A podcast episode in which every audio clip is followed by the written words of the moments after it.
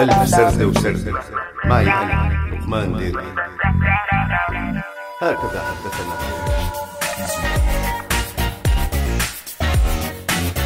خرائط.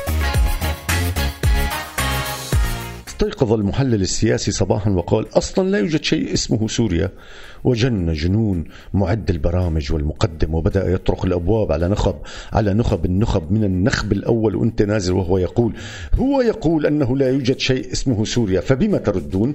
هو يقول ذلك أنا لم أقل شيئا.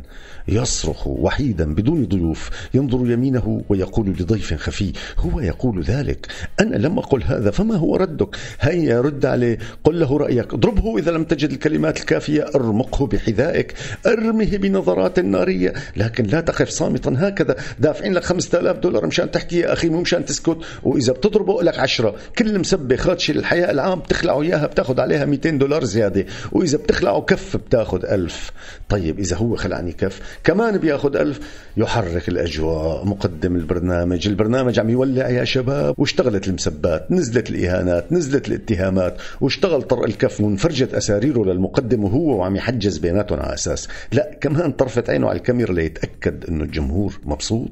طولوا بالكم يا شباب. اترك قميصه يحرق حريشك. لقد جرحته. اترك قميصه يا أخي. كان لازم تقص ضفيرك قبل ما تجي على البرنامج. ما بيصير يا أخي. تفضل. هي محرمة. شايف؟ في عندنا كلينكس. الكلينكس التركي أحسن من الكلينكس الأوروبي بألف مرة. وهي سبيرتو كمان عم يحرق. مو هيك؟ لأنه كحول أصلي كمان تركي. شو رأيك بكاسة لبن؟ قصدي بلزقة بلاستر بيكون أحسن. مشان يفتح الجرح.